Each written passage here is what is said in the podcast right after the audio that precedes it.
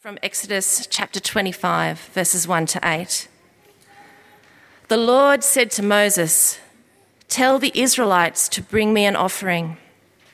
You are to receive the offering for me from everyone whose heart prompts them to give. These are the offerings you are to receive from them gold, silver, and bronze, per- blue, purple, and scarlet yarn, and fine linen, goat hair, ram skins dyed red, and another type of durable leather, acacia wood, olive oil for the light, spices for the anointing oil, and the fragrant incense, and onyx stones and other gems to be mounted on the ephod and the breastpiece. Then have them make a sanctuary for me, and I will dwell among them. We just, we just heard in Exodus uh, 25 what the Lord asked the people to, to give in order for them to make a sanctuary, and now in Exodus 26 we're getting all the very precise instructions. Make the tabernacle with ten curtains of finely twisted linen and blue, purple, and scarlet yarn, with cherubim woven into them by a skilled worker. All the curtains are to be the same size 28 cubits long and 4 cubits wide. Join five of the curtains together and do the same with the other five. Make loops of blue material along the edge of the end curtain in one set and do the same with the end curtain in the other set. Make 50 loops on one curtain and 50 loops on the end of the other set, with the loops opposite each other. Then make 50 gold clasps and use them to fasten the curtains together so that the tabernacle is a unit. Make curtains of goat hair for the tent over the tabernacle, 11 altogether. All 11 curtains are to be the same size, 30 cubits long and 4 cubits wide. Join five of the curtains together into one set and the other six into another set. Fold the sixth curtain double at the front of the tent. Make 50 loops along the edge of the end curtain in one set and also along the edge of the end curtain in the other set. Then make 50 bronze clasps and put them in the loops to fasten the tent together as a unit. As for the additional length of the tent curtains, the half curtain that is left over is to hang down at the rear of the tabernacle. The tent curtains will be a cubit longer on both sides. What is left will hang over the sides of the tabernacle so as to cover it. Make for the tent a covering of ram's skins dyed red, and over that a covering of the other durable leather. Make upright frames of acacia wood for the tabernacle.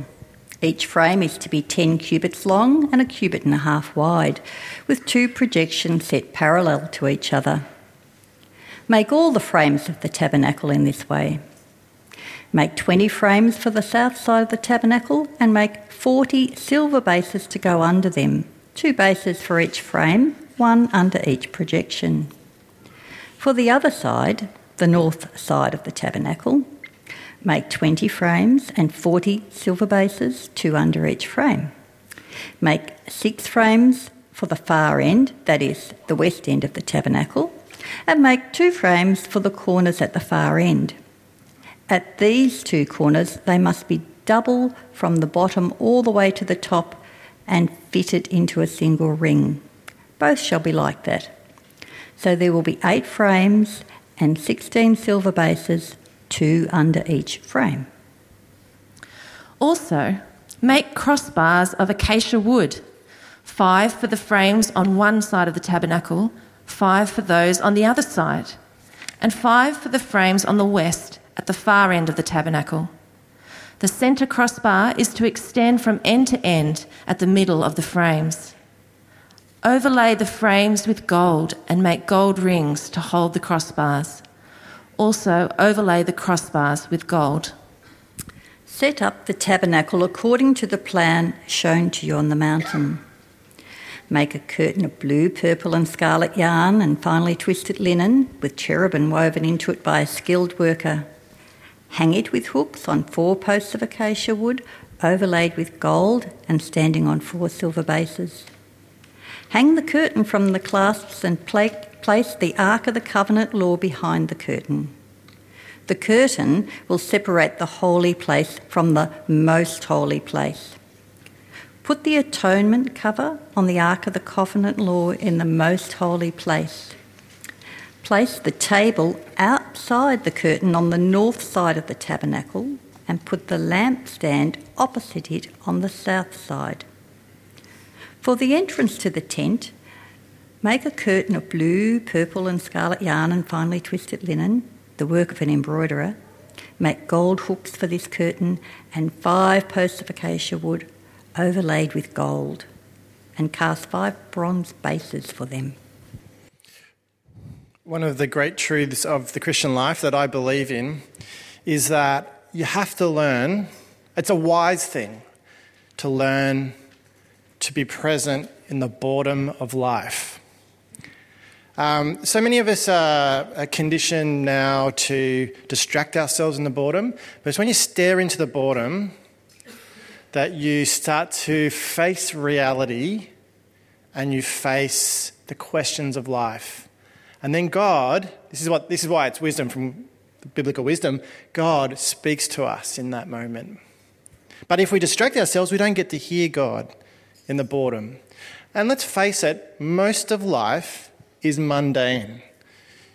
You have the drudgery of work repeating over and over again you have family chores, and you have just the normal stuff of life that just keeps coming around year after year after year. The foolish person says to themselves, Well, life, if I just keep doing the same thing over and over again, will be boring. So I'm going to fill myself with stimulation. And uh, that is the foolish life, the life where you miss out on God. But the wise person says, I'm going to stare into the boredom and face it and then experience God in that moment. That's how you start to experience the presence of God in your life when you do that. This morning, we are seeking to un- find understanding in a passage of the Bible, which I'm going to put my head up and say, at first glance, is pretty boring. You come to church on Sunday morning, you do not expect to have two women stand up and read an instruction manual on how to build a tent. And that's what you've just heard, right? Um, but as Christians, we believe the whole of the Bible. This is what mainstream Christians have believed since we've had the Bible for almost 2,000 years. Well, we've had the Bible for 2,000 years, and compiled it with a little less than that. Um, we believe that every book is important, every word is important, is God breathed, is useful for us. That means it's, it's useful for um, uh, understanding salvation and everything that we need to know about God. That means that even the passages of the Bible that are instruction manuals on how to build a tent for worshipping God, even those passages are also important. So, what we've got to do, so the foolish Christian or the foolish, the, the immature Christian will say, well, I'll, I'll, read through the exciting bits of Exodus, you know, the, the plagues and the Red Sea parting and the burning bush and all of that stuff. But then when I get to the slower bits, I'll just skip over those chapters because they're boring.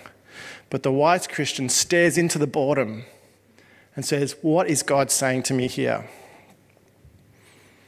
And in fact, what we will see is that God raises some really important things, some really important themes for us that develop in these chapters. We see the Israelites, for example, moving from slavery to Pharaoh, building his buildings under oppression to the glorious duty of serving God and building a worship tent for God. This is a message that God is giving to Moses, what we, hear, what we heard just read out. God gave him that on the mountain about how the Israelites were to worship him. And so, what we're going to do is first look at what we've just read out and just kind of make sure we've understood at a basic level what we've just had. And then see what relevance it has for us today, because it does have a lot of relevance for us today. So, first of all, let's just qu- quickly remind ourselves of the passages. There's two passages Exodus 25, 1 to 8. And what that, what that passage is, is that's the very beginning. So, so at the end of chapter 24, Moses goes up into the mountain, and it says that he's enveloped by a thick cloud, sort of symbolizing the presence of God, and he's there for 40 days and 40 nights. And these first eight verses from chapter 25 are the first things that God says to Moses. And he gives him a list of materials that the Israelites are to gather um, for, um, in, an act of worship and bring for the building of this, this tabernacle. And it's good that we get these eight verses because it's a kind of a brief summary of many chapters to come. And the materials are, are things that you would not expect from people wandering through the desert. For example, they're, they're supposed to bring precious metals, expensive yarn and linen, acacia wood. Who, who, where do you get acacia wood from? Olive oil and spices, precious stones and gems. These Israelites are desert wanderers, but they happen to have all these items. Why? Because we find out earlier in Exodus that when they left Egypt, that they plundered Egypt. In fact, the Egyptians were handing stuff over to them so they could leave, you know. So they just, they just went on their way carrying a whole lot of cool riches. And God's now using all of that, the stuff they took from Egypt, to build this worship tent, this tabernacle. And God says to Moses, initially at the very beginning here, He says, Make sure you build it exactly how I say. Don't deviate because what we're setting up here is really, really important. This is your opportunity to have me now present to you in a special and intense way in the life of your people. You are going to have access to me. So we can't just mess around with this. Do this right. Then we get to Exodus 26. So the rest of 25, there's more instructions we didn't read out because we, we, we would have been here all, all morning. And there's instructions about how to, how to build the Ark of the Covenant, which is where the Ten Commandments are to be stored, and um, the table and um, the lampstand. But then in chapter 26, we see the description of the tabernacle itself. The tabernacle essentially is a fancy, ornate tent for worship, made out of series of curtains and frames. Uh, the curtains cover the whole structure, and um, they're made of fine linen and coloured yarn. There's cherubim, which are angels, which are feature in the design, and they're there to remind people that this is a, a, a special heavenly place. What we've got here, this is an earthly representation of the throne room of God. And sometimes in the Bible, uh, it, it describes the throne room of God, where, where God sits on his throne as the heavenly tabernacle. So, same language is used. And there's actually four layers that cover this tent. There's the initial layer, and then there's a layer of goat hair above that, which we think is probably to protect uh, the whole tent from the, the weather, because we're in the desert here. So there's wind, and there's rain, and there's the harsh sun. And then there's two more layers of. Uh, ram skins and hides of sea cows. Um, and these, then there's curtains that are joined together with bronze clasps and loops. And there's frames and crossbars that support the curtains made of acacia wood. Uh, and the crossbars are overlaid with gold and kept together with gold rings. Now, the thing is, you might think this is a lot of detail, but if you were to try to build this tabernacle, you would discover there's a lot of detail missing as well. It doesn't tell us, there's a lot, there's just gaps. But anyway, it, this is what we're supposed to find, find out, and this is what's recorded in the book of Exodus. Um, and God reminds Moses one more time in verse 30 to stick carefully to this plan. And then in verse 31, he gives Moses the instructions for how to make the curtain to separate the holy place inside the tent from the most holy place. And you'll see at the on page six a picture there. Some somebody's kind of approximated what we're talking about. See that little room on the left hand side is the most holy place, and there's the curtain to separate the holy place from the most holy place, and the, and the priest goes in, and then there's a se- series of steps they follow, um, which is explained later in Exodus and, and in other books of the Bible too. This whole entire structure, which you can see the whole entire structure on the front page of the booklet, is about, we're talking about 150 feet long and about 75 feet wide. So I don't know how long this building is, but we're sort of in the vague, maybe, maybe a bit longer than that's probably not. Engineers, what would you reckon that is? I'm looking at you, Mink. That's only 30 metres. What's that in feet? 90. So it's even longer than that, this year. So it's quite a big area we're talking about here. And this is a portable structure we're talking about that's picked up, packed up, and carried through the desert as they wander through. The holy place uh, was a rectangle measuring about 30 feet by 15 feet. And the most holy place is a square shape, about 15 by 15. And most biblical archaeologists and historians affirm that this makes sense, that this would have existed as a real thing. You might be wondering is this just um, some idea that some person's written in the book of Exodus that never actually occurred? But it was quite common for people from that part of the world to, um, to worship in tent shrines. In the, in the ancient Semitic culture, um, it was very common. Okay, so we've talked about all this, and again, you'd be thinking, well, that's interesting. So, so, so the Israelites have this new tent structure that God's given them for how, to, how they're to worship and engage with Him and, and, and, and bring their sins before Him. And there's a sacrificial system that's developed, which we're not going to look at today, but that's all part of what they do here. And, and, um, and, uh, but what has that got to do with you sitting in this room on the other side of the world several thousand years later? What has it got to do with you? Well, there's a few things I want to focus in on. Lessons from the tabernacle. And the first, at a very basic level, the first lesson we learn is this, and that is that God is present with us. God wants to be present with, with his people. And this tent for worship marks a change in the way God relates to his people. Prior to this, you know, God seems to appear in all kinds of unusual ways at the top of mountains and unexpectedly. But now he's always going to be close to Israel. He would dwell in the center of their camp. God has come down to be intimate with his people. And God's presence isn't fixed in one location. It's not like they build a shrine and that's where God is. It's, it's a movable structure. This is a God who is on the move, who cannot be localized, who cannot be pinned down to one time and place. It would be much easier to have a sanctuary that is tied down and a God who is fixed. But Israel's God is a God who dwells in a traveling tent, as do the people. And also, God, think about it, God is present with Israel at their level. He doesn't sit up in a palace or in a high shrine looking down condescendingly.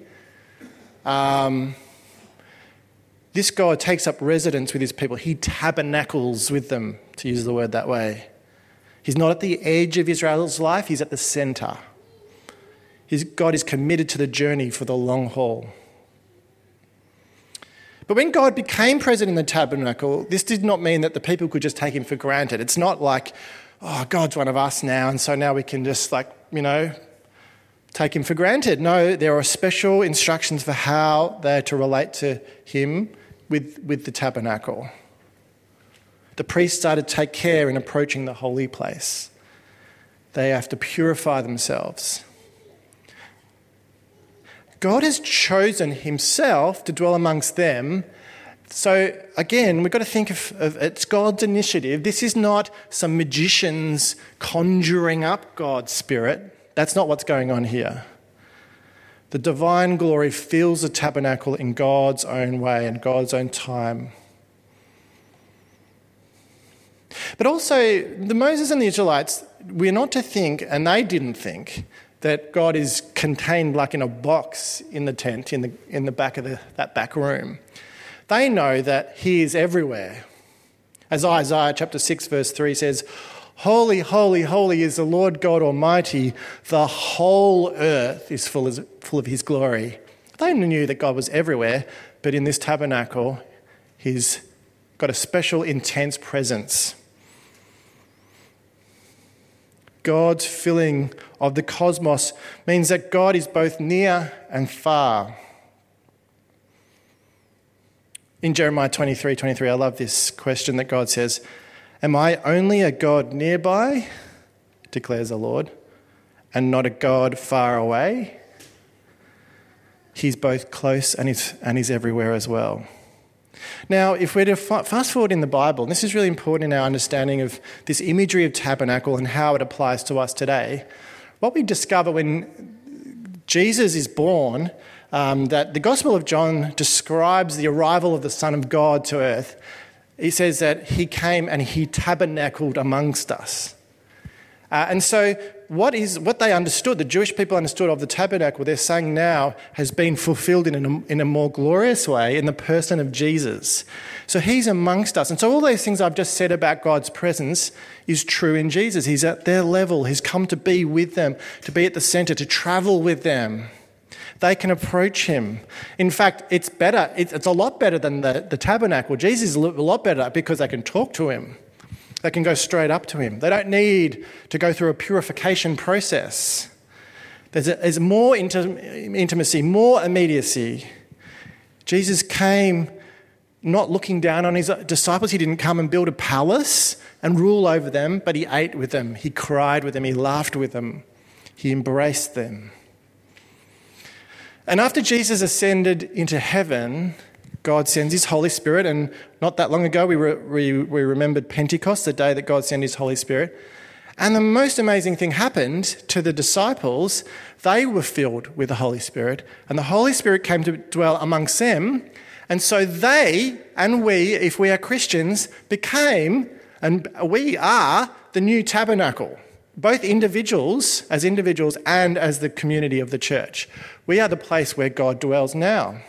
Paul writes, the apostle writes in 1 Corinthians 6, verse 19, Do you not know that your bodies are temples of the Holy Spirit, who is in you, whom you have received from God?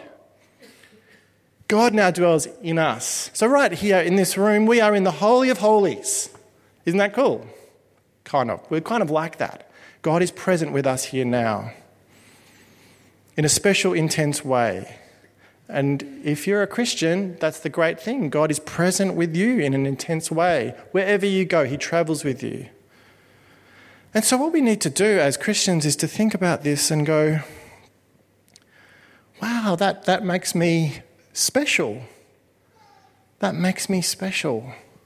You might have a low view of yourself. Many people do. You might have a sense of shame or insecurity about your worth. But if you are with Jesus, then God is living inside of you. He's seen you as so special, He would want to do that. And so that has implications for us. That means, for a start, we have direct access to God at any time of the day. And also, it means we should look after ourselves. We should look after our bodies. Paul the Apostle says, you are a temple of the Holy Spirit, so honor your body. Do not use it for sin. The tabernacle is not the place to be sinning. God is with you in your daily living, in the good times and the bad. God is present with you in the interesting times and in the boring times. God is present with us. The second thing I want to pull out of this tabernacle passage is that God cares about our heart in our worship.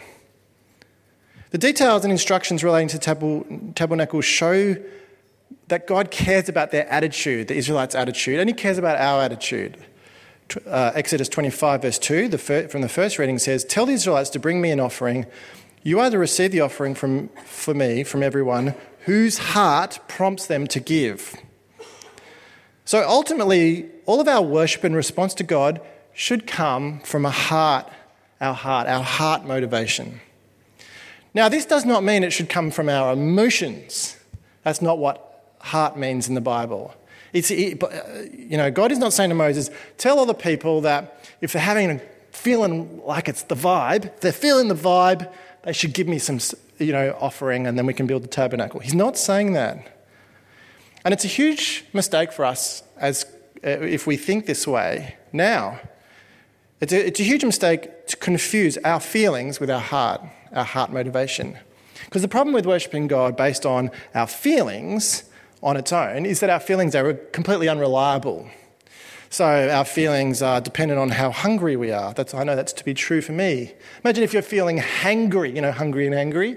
Does that mean at that point in time, well, we should not um, worship God or serve God?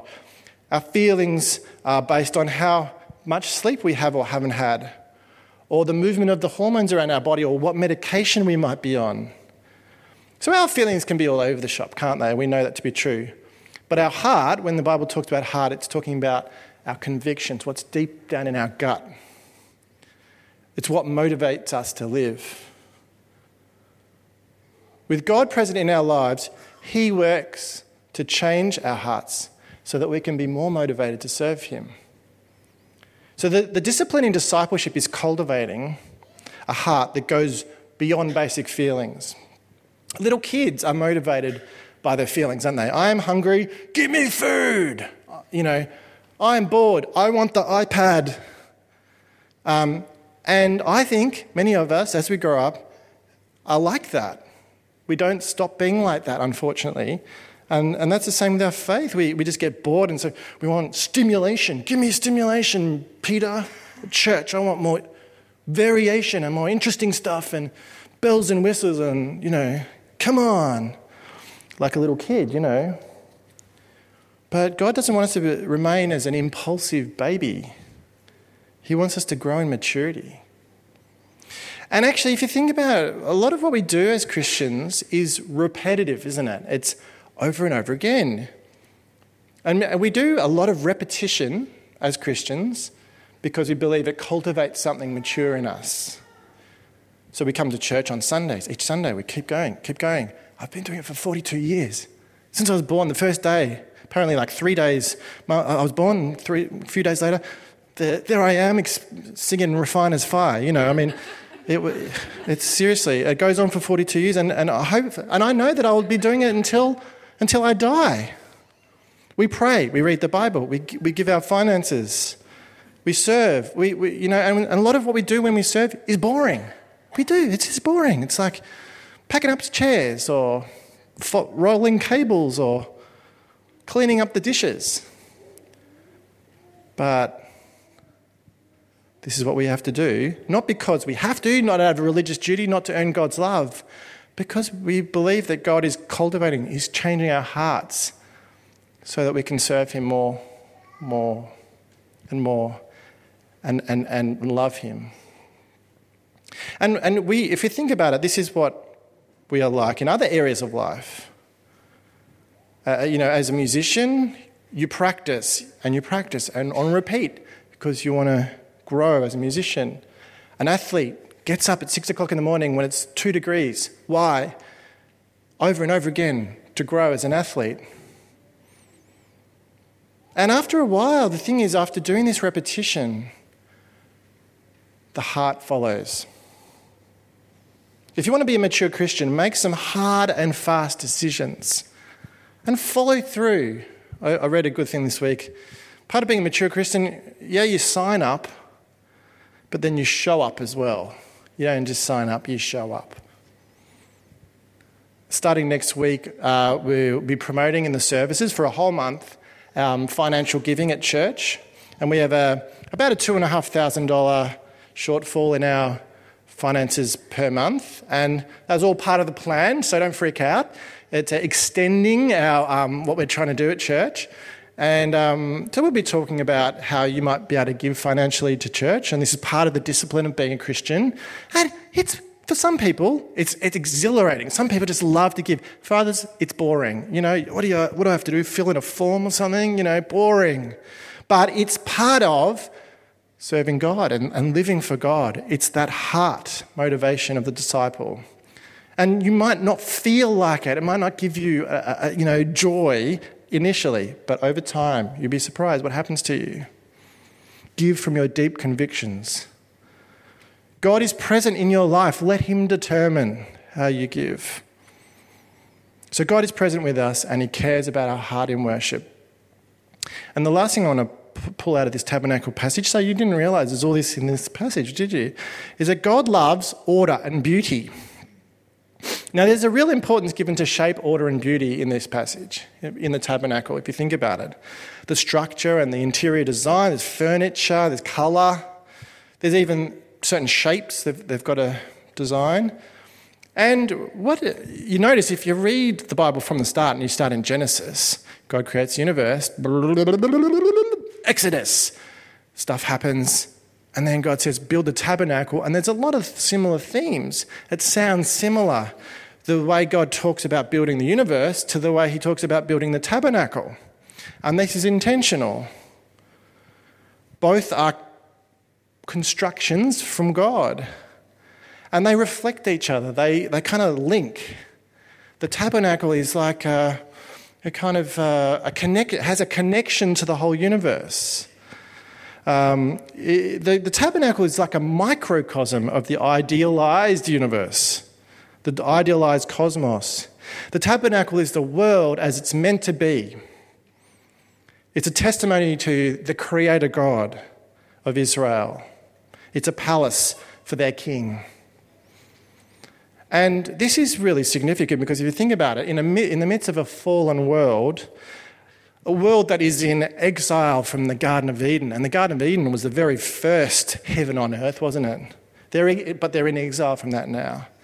God undertakes a new act of creation, a building project that is actually a return to this pre fall beauty. There's these spiritual images in the tabernacle that is saying God is returning to this in this place here. The tabernacle, therefore, makes us think about salvation. Not just because there are sacrifices that occur there, people pay for their sin, uh, uh, uh, perform the sacrifices for their sins. Not because just because of that, not just because of the offerings, but we think of God's salvation of the world because inside the walls of this tent structure, a piece of holy ground is there in the middle of a world that has lost its way. So I say that God cares about order and beauty. Is there then a special significance in the beauty and design of the tabernacle that can be applied to the building and design of churches and cathedrals? When the architects built the cathedrals and the churches, there's no doubt. I mean, if you, uh, you know, last year I went on another one of those tours of Europe and went to oh, amazing cathedrals in Germany and Switzerland and France, and, you know, some of these are over a thousand years old, the really, really old ones, and enormous things. And there's no doubt the architects or the designers of these buildings are thinking of the tabernacle or the, or the later version, which is the, um, the temple that's built. Um, is this what I'm talking about? Is this how we are to apply Exodus 26? You know, get all the architects to build beautiful buildings? Well, on the one hand, yes, I do believe that architecture does, in some ways, help us to worship God. I do believe that God uses aesthetics, He uses arts, He uses music. I think He uses film, I think He uses dance, I think He uses literature to help us to engage with Him and to think about Him in ways that, that are transcendent. But there is a more profound way we can think about God's order and beauty for the tabernacle to now than, than just merely architecture. I've said this already we are the new tabernacle. And our God of order, who has ordered the cosmos and has also ordered the design of the tabernacle, is now engaged in a project, a new, a new construction project, a third one, where it's actually a fourth one, I think, of rebuilding you and me, our hearts.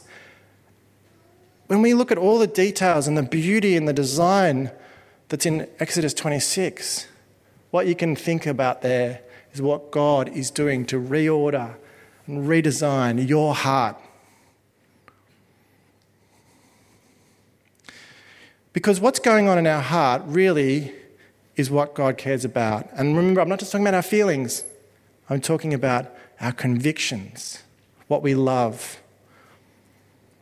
St. Augustine made this concept famous about 1700 years ago, and he said this in his famous book, Confessions. He says, Fire, think about this fire tends upwards, a stone falls to the ground, oil poured over water is borne on the surface of the water. Water poured over oil sinks below the oil. It is by their weight that they are moved and seek their proper place. Let's think about me now. My love is my weight. Wherever I go, my love is what brings me there. He says, whatever you love, that is what drives you to live and how you, how you live. And, and conversely, the sinful person, their loves in their heart is disordered. Augustine says, But a person who lives a just and holy life, a virtuous life, has ordered their love so that what they do love is good, and what is wrong to love is taken out, or what they fail to love is now they, they do love. There's a reordering that goes on, and you know what's at the top of that that love list is, of course, God Himself. And this reordering process takes our whole life. God is working in us by His Spirit. So, the goal of the spiritual life is to have God put our desire in the proper order. And if you stick with God, you can be sure that He will continue to be engaged in this project in your heart until you die and go to be with Him. God is doing a Kevin McCloud grand design on you. He's taking you piece by piece and transforming you from inside out. So, what have we learned from this long, detailed, boring chapter of Exodus 26? Well, we learn that God is present with us that He cares about our heart in worship, and that actually He's going to make your heart more ordered, more beautiful than the tabernacle. Let's pray. Lord God, thank you so much that you came to be with us, and you are with us now. We pray that we will live knowing that that to be true. That will transform how we think about ourselves and how we relate to you in our worship and how we understand ourselves. Amen.